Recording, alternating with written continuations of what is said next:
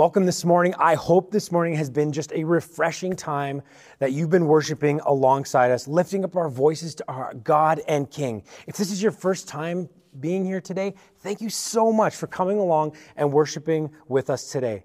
Nate Richardson, the director of worship, does an amazing work to put these songs together and hymns each week, and he does so much work. So I just wanted to recognize him this recognize him this morning for doing that, and just an amazing family that the Lord has blessed us with, with him and Natalie and his three children, Eden and Layla and Faith. It is so awesome to be able to work alongside another amazing family. My name is Nathan Palmatier, and I am the director of Next Gen here at Bethel. And with our lead pastor, with our lead pastor Alan's absence, I've been gifted with the opportunity to be able to bring God's word to you this morning. And I'm just going to thank Alan and the elders for just allowing this precious moment for us to share in God's word to today together. As I stand here, I think back to how often that I actually reflect on the greatness of God and how often I reflect on all that He's done for me and for my family and for my community and for our country and for our world. Often I find myself looking to what God can do for me that will help me to change. And maybe some of you sitting here are thinking just that. You have had these moments in your life where something terrible has happened, or you need some kind of change in your life, and you look to God for that change. You waited for a few months and nothing has changed. You waited for a few days, still nothing. So now you've concluded, well, there must not be a God, or if there is a God, he just doesn't care about me. You know, I've been there, that self focused, not noticing things around me that are still happening directly in front of my eyes.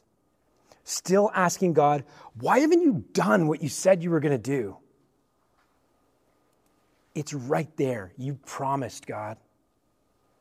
But then I'm coming to a realization where I need to ask myself is my response in this moment me focusing on God or what I think God should be doing in this moment? You see, we pray and we ask for His will to be done, but actually, we already have this preconceived notion of how that will play out. And when that preconceived idea just doesn't happen, when we don't get what we want, we think, well, we're not getting what we wanted, and we focus on us instead of God. And ultimately, when I look back, and if you look back, overall, we either have not responded or we're just blind to the things the Lord is doing in our midst. And because of that, we don't see his glory and we don't have any sort of awe for what the Lord is doing. And in the end, we come into church and we don't respond in worship. It's just another Sunday, it's just another song, it's just another sermon. Now, don't get this confused with you must do something to elicit God's grace. But on the contrary, we ought to have our eyes opened to who He is and what He's done. God doesn't need us to do something for him to be who he is.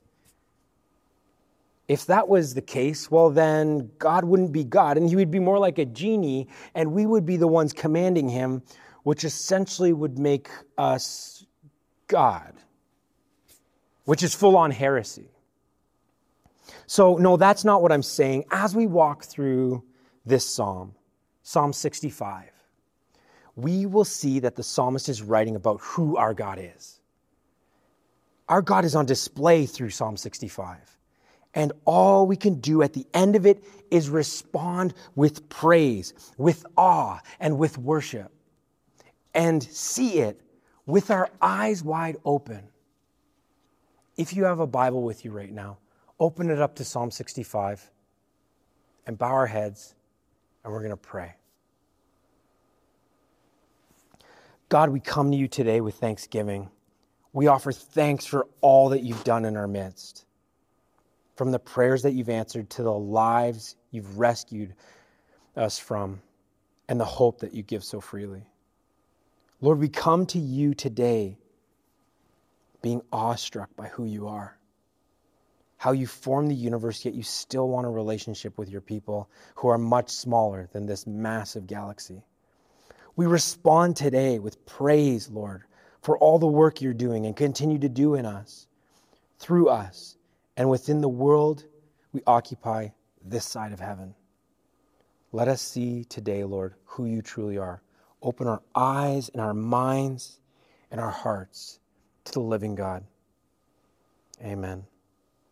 So if you haven't already, make sure to get out your Bible and we're going to open it up to Psalm 65. All right, you there yet? Okay, let's go. Psalm 65. Praise await you, awaits you, O God in Zion. To you our vows will be fulfilled. You who answer prayer, to you all the people will come. When we were overwhelmed by sin, you forgave our transgressions. Blessed are those you choose and bring near to live in your courts. We are filled with the good things of your house, of your holy temple. You answer us with awesome and righteous deeds. God, our Savior, the hope of all the ends of the earth and the farthest seas, who formed the mountains by your power, having armed yourself with strength, who stilled the roaring of the seas and the roaring of their waves and the turmoil of the nations. The whole earth is filled with awe at the wonders when morning dawns, when evening fades, you call forth songs of joy. You care for the land and you water it. You enrich it abundantly. The streams of God are filled with water to provide the people with grain. For so you have ordained it. You drench its furrows and level its ridges. You soften it with showers and bless its crops. You crown the year with your bounty, and your carts overflow with abundance. The grasslands of the wilderness overflow. The hills are clothed with gladness, the meadows are covered with flocks, and the valleys are mantled with grain. They shout for joy and sing. As we read through this psalm, the psalmist has one key emphasis, and throughout the psalm, sometimes the psalmist is crying out to God and lamenting why am I here and what is going on? Sometimes it's focused on what the enemies of God have done and are doing and how God will triumph over them. And there are times it's focused on the psalmist's situation, how they're handling it, and what they're doing in their life at that point in time.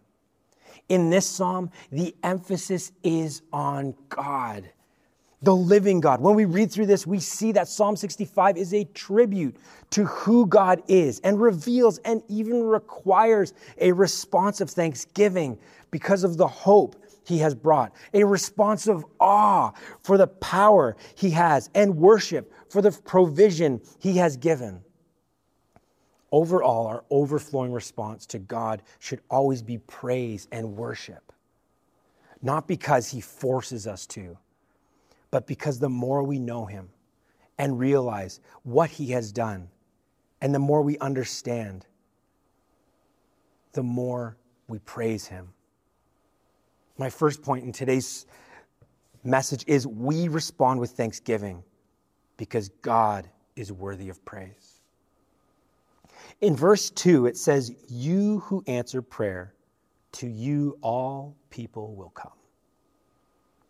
First off, our God answers prayers. And in this, we can see further on in the psalm that he points out all the different ways that God answers prayers. One commentator says, This is filled with David's thanksgiving for three things forgiveness, hope, and provision. If you are in need of forgiveness, the promise is when we are overwhelmed by sins, you forgave our transgressions. If you are concerned about a loved one, friends, or others in far off lands, remember you give hope to people everywhere on earth. And if you have some shelves in your pantry that are lacking food, remember the promise that whenever your footsteps touch the earth, a rich harvest is gathered.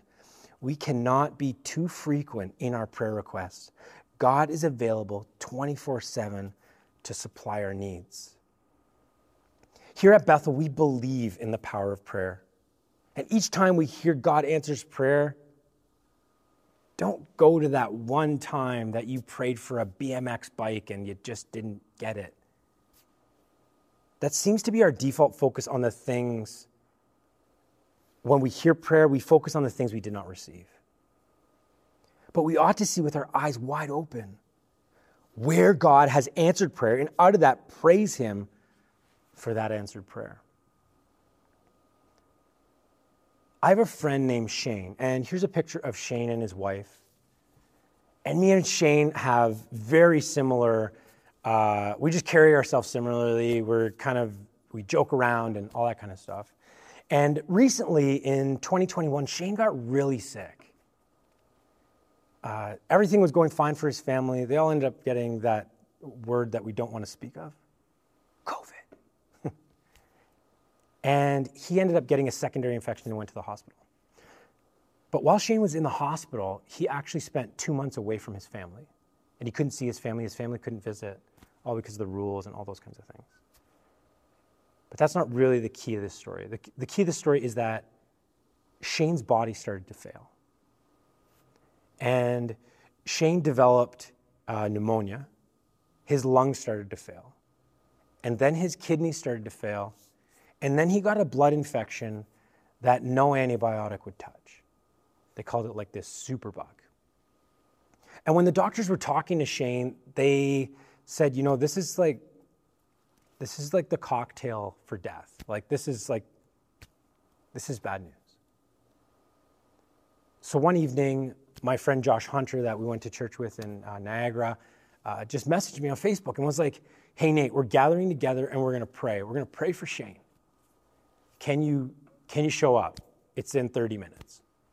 I was like, yeah, absolutely.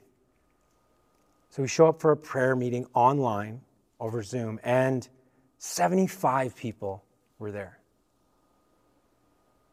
And the amount of people, that doesn't matter. What happened that evening was so powerful. People were crying out. It wasn't just, God, please, please heal Shane, which absolutely, those prayers are fine. But it was people pleading with their Lord, their God, and their King pleading for Shane, for his family, for his kids, for his daughters. It was extremely emotional and extremely powerful. Well, Shane ended up coming out of the hospital. There's a picture here, Shane and his family sitting on their couch, and I went to visit him, and he, he could hardly walk, and Still tons of struggles, but they continued to pray. And then just recently, Shane went with his family golfing.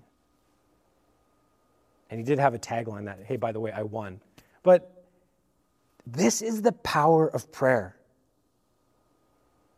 This is the power of prayer. Does that mean that God's going to answer every prayer that we send up the way we want it to be answered? No.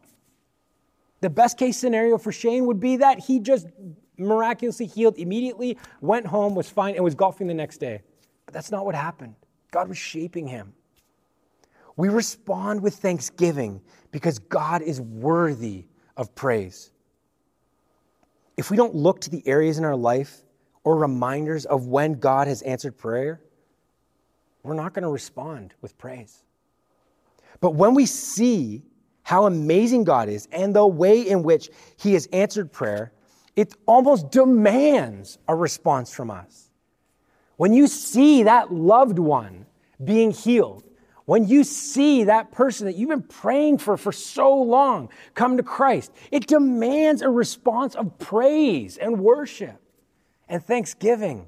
Our souls cry out and say, Thank you, Lord. Thank you. And we show up on Sunday with our hearts ready to worship and our minds focused on God. And we come here with our all just laying it out. But if we're not there, how do we get there? And maybe you've had a very difficult life and you feel like nothing good has ever come. And maybe you've been doing this a long time, this church thing and you've had a hard time seeing God answering any prayers in your life, I want to give you guys a good practical way to put this into action. Pick up a journal. And no, journals are not just for 13 year old girls to you know, write down who their next crush is, although I guess they could be used for that. And not only so you can pray for others and not forget about it, Because if you're like close to my age, you will forget about things, and my wife can attest to that and my kids. Journaling is an amazing way to see what God has done and to see what God can do. You can go back to your journal and see, oh, yeah, I prayed for Susan back in February. I prayed for this person. I was recently able to even do this with my own journal. And there's a girl that comes to our church. Her name's Alyssa Giles. And when I first came to Bethel, she was in the hospital with cancer. And I was able to recently go back to that journal entry and then come to Alyssa and Angie and say, you know what, I went back to my journal entry. And that was such a blessing for them. They were like, oh my goodness, that is so cool. It's so cool to have those memories, but also to give God glory and praise Him for that.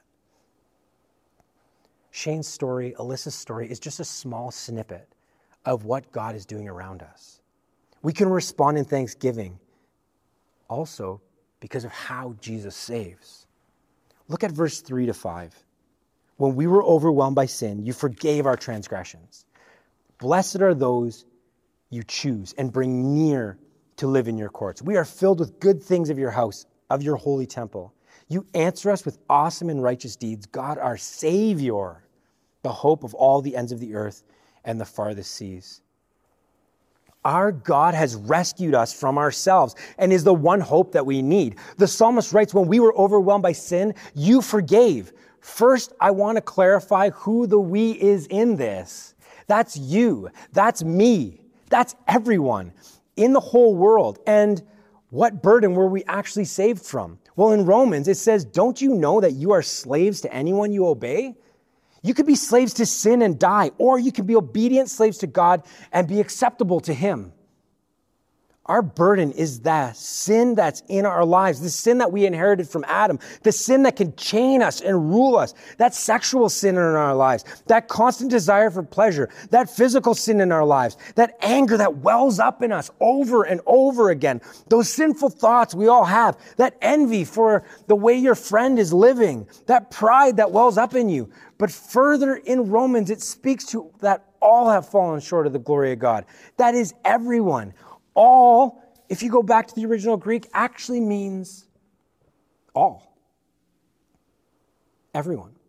And in the CEV, it says, God sent Christ to be our sacrifice. Christ offered his blood, lifeblood, so by faith in Christ, we can come to God.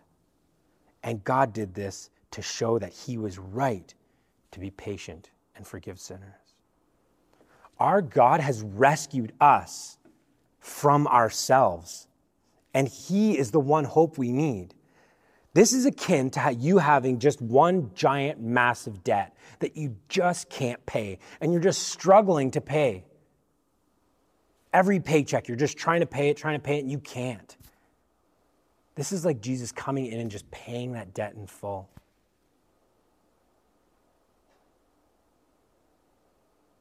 But it's eternal it's a lot different from like a financial debt. If we choose to continue to be slaves to our sin, there's eternal consequences. But listen, loved ones, this isn't what we should notice here. We ought to notice, we ought to note it absolutely. But if you are not in Christ and you do not follow the living God and have not made a decision, you know He's offering that to you right now right? The gift of freedom, the gift of relationship with Him for eternity. Choose to follow Him. He's prompting you right now in this moment. Don't turn away. Don't say, maybe next time I'll make that decision. Make that decision today. And when you make that decision, a huge weight will be lifted. Jesus says, But to all who believed him, and accepted him, he gave the right to become children of God. And Jesus also said in John 3 3 in the NIV, I tell you the truth, no one can see the kingdom of God unless he's born again. In the NLT, it says, I assure you, unless you are born again, you can never see the kingdom of God. Loved ones, there's only one way to eternal life. There's only one way to heaven, it's through Jesus. All other ways lead to death and destruction.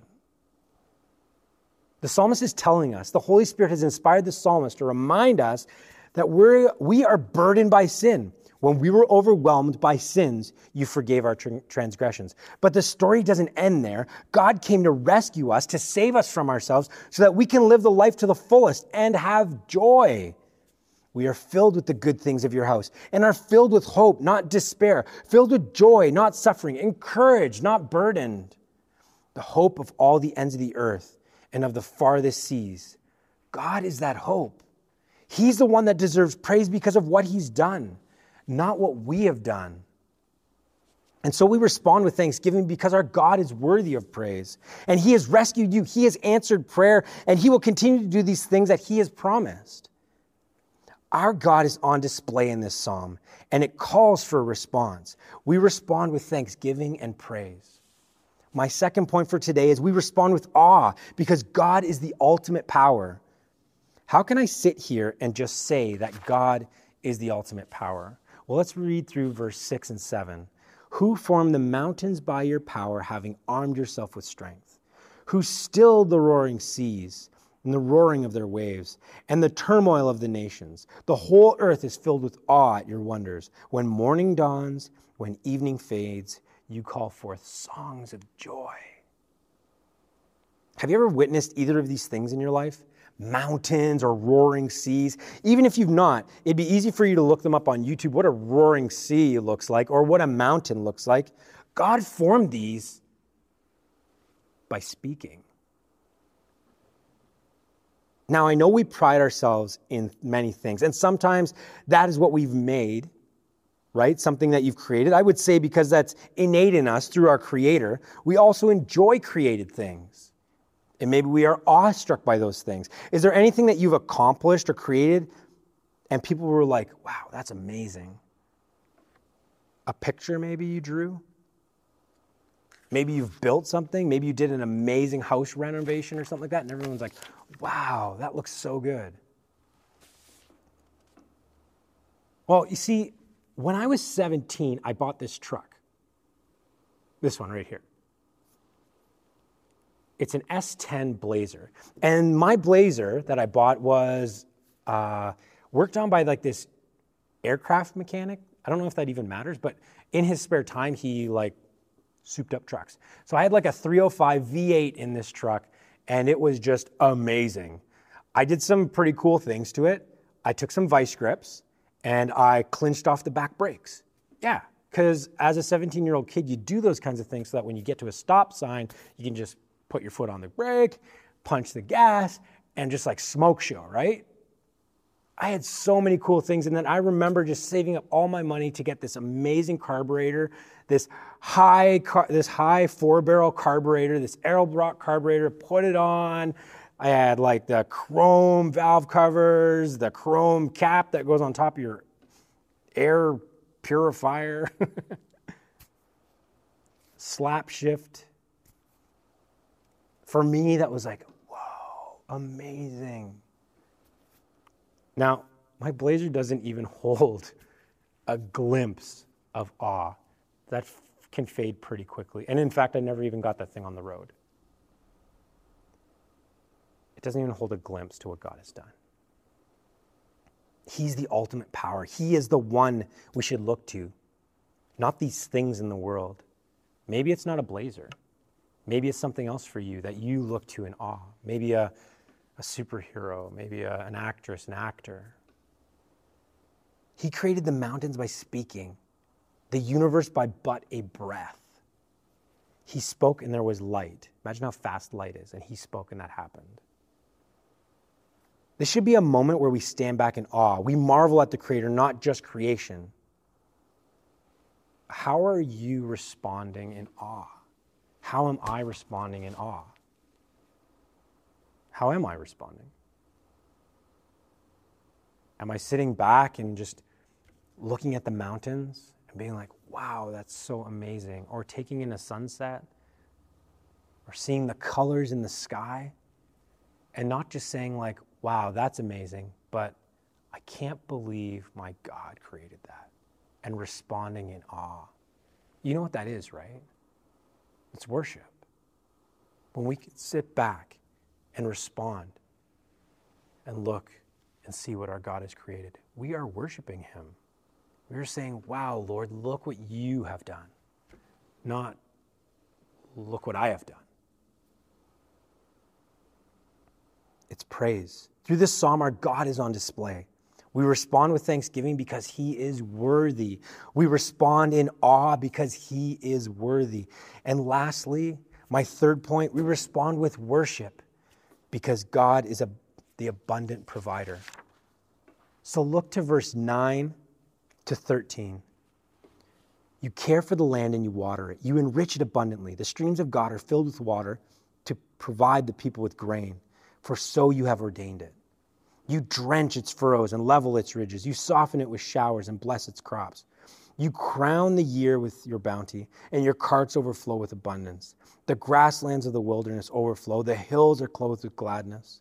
The meadows are covered with flocks, and the valleys are mantled with grain. They shout for joy and they sing. The latter part of this psalm is filled with rejoicing and describes exactly how the Lord is providing for all their needs. There's one occupation in the world that is really risky. And maybe you're thinking like stock trader or someone who works in a dangerous environment. But actually, one of the hardest occupations is farming. And I was just at lunch at McDonald's and was actually talking to an older fellow. And he didn't know I wrote this in my sermon, but he's like, you know what? Farming is one of the riskiest things you can do. And I'm going to explain why. Each year you plow the field and you turn over the old crop.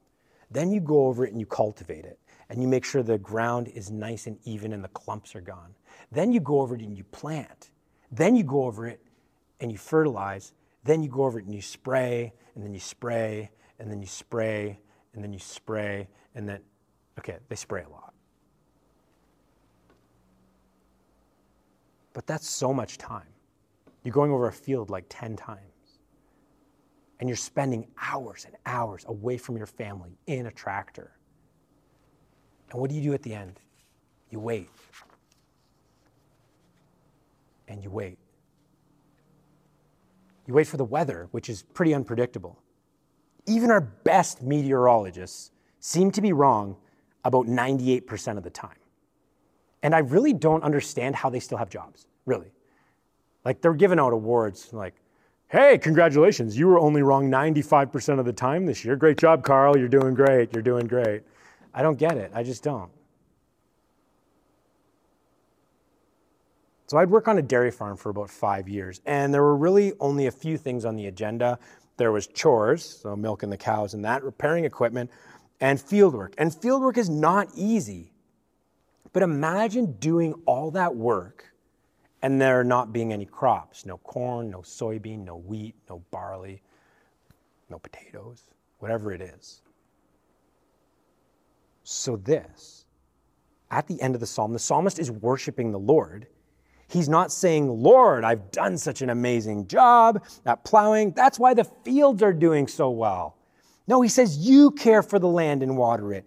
You enrich it abundantly. The streams of God are filled with water to provide people with grain, for so you have ordained it. God is the one in control. He is worthy of praise because He provides. Yes, we are instruments and the seeds need to be sown, but without the Lord, it's all for nothing. The Lord is allowing the rain. Are you rejoicing in what the Lord has provided? Are you standing up and acknowledging that it's not you, but ultimately that God is providing the bounty? Am I taking the time to sit down and remind myself, remind my family that all this, where I am, what I've accomplished, the family I have, the amazing children and wife I have, the opportunity to speak to you from God's word on Sunday morning? Am I acknowledging that without the blessing of the Lord, I could only go so far, and I couldn't do any of this. We should all be praising, singing at the top of our lungs, and worshiping Him for His amazing provision. You drench its furrows and level its ridges. You soften it with showers and bless its crops. Verse 10. In the psalm, it refers to the actions of God in the way, in the way of you or your. So in the psalm, it mentions God as you or your 19 times. Do you know how often I or me is written in this psalm? It's not. So only we, us, or our collectively. And when those are written by the psalmist, it speaks about praise. It speaks to God's saving. It speaks to provision. It always is about God. To our vows will be fulfilled. When we are overwhelmed by sin, you forgave our transgressions. We are filled with good things of your house.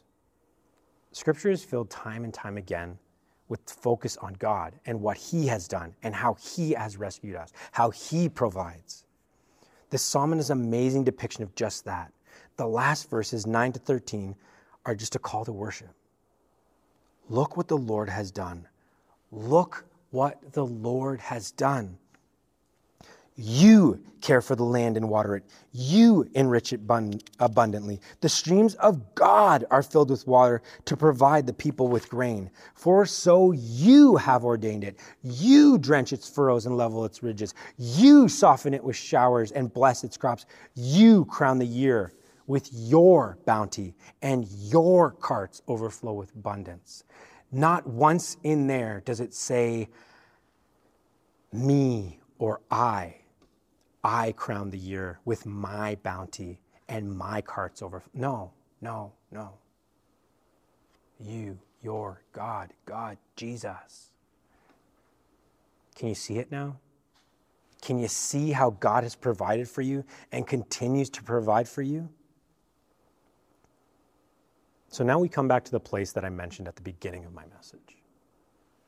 Are we too focused on ourselves and what God can do for us, that we've missed all that He's doing around us. If you're here and this is your posture, and you've been focusing on all the bad going on around you, and you're not focusing on the Lord, repent and switch your focus.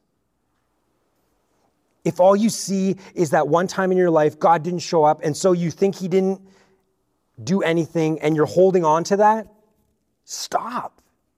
Turn to Him. Allow Him to open your eyes and see the amazing blessings He's pouring out. God will not abandon you, God will not forsake you. When you and I shift our focus off ourselves and onto the Lord, my life and your life will represent exactly what the psalmist writes at the end, even though he's talking about the plants. They shout for joy and sing. You see that? They shout. Let today be the day that you shout for joy, that you sing the blessings of the Lord, that you take a stand and say, Look what God has done, and proclaim it to the nations. Proclaim it to your neighbors. Proclaim it to your family and your friends. Give him what he's due praise, honor, worship. We respond with thanksgiving because God is worthy of praise. We respond with awe because God is the ultimate power, and we respond with worship because God is the abundant provider. Respond today, loved ones. Respond to your God and King. We have a moment right here to remind ourselves of what God has done. We have a moment right here to repent and get right with God at the communion table. So let's respond by coming to the table to worship and praise our God. Jesus says, Come to me, all you that are weary and carrying heavy burdens, and I will give you rest. Take my yoke upon you and learn from me, for I am gentle and humble in heart, and you will find rest for your souls. For my yoke is, my yoke is easy and my burden is light. God wants nothing but the best for you. He wants you to come to Him now. All messed up, and you don't have to get perfect. He is the one that can release your burdens. He is the one that carries it for you. His yoke is easy because He carries it.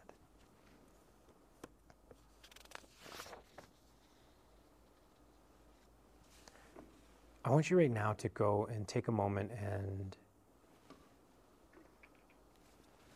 search for some juice and maybe a cracker or some bread as I lead us in communion. You see, communion is not just this like religious ceremony. It's a time to reflect, to remember, to respond. To remember that Jesus, to remember Jesus and what he's done. That his body was broken for us, that his blood spilled out for us. And why? So we can be in a right relationship with God. Before we take communion, let's bow our heads and pray.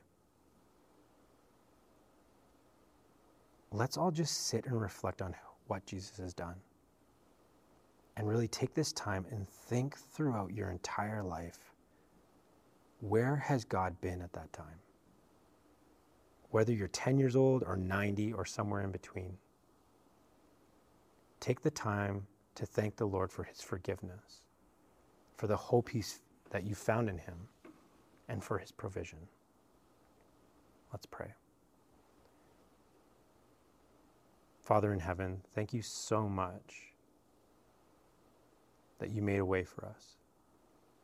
Even despite ourselves, Lord, you came down to rescue us. That you devised this plan from the beginning of time till now to send your Lord, to send Jesus, our Lord, to die as a perfect sacrifice for us. God, I pray now that we can just reflect on who you are, what you've done in our lives, and that we can stand in awe of your power, that we can praise you with thanksgiving, and that we can just worship you for all that you provide. In Jesus' name, amen.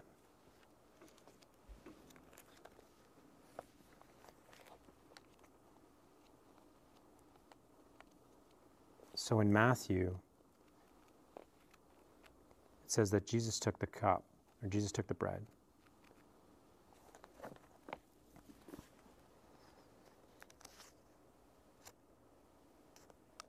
I'll find it. So while they were eating, Jesus took the bread.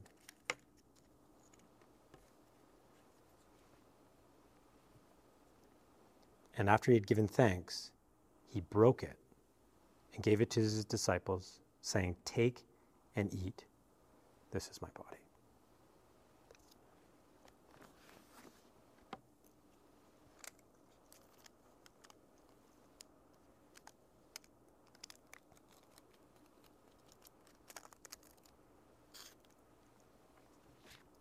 Then he took a cup.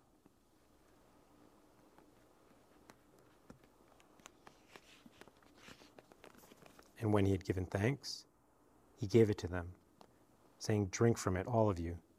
This is my blood of the covenant, which is poured out for many for the forgiveness of sins. Take the cup and drink.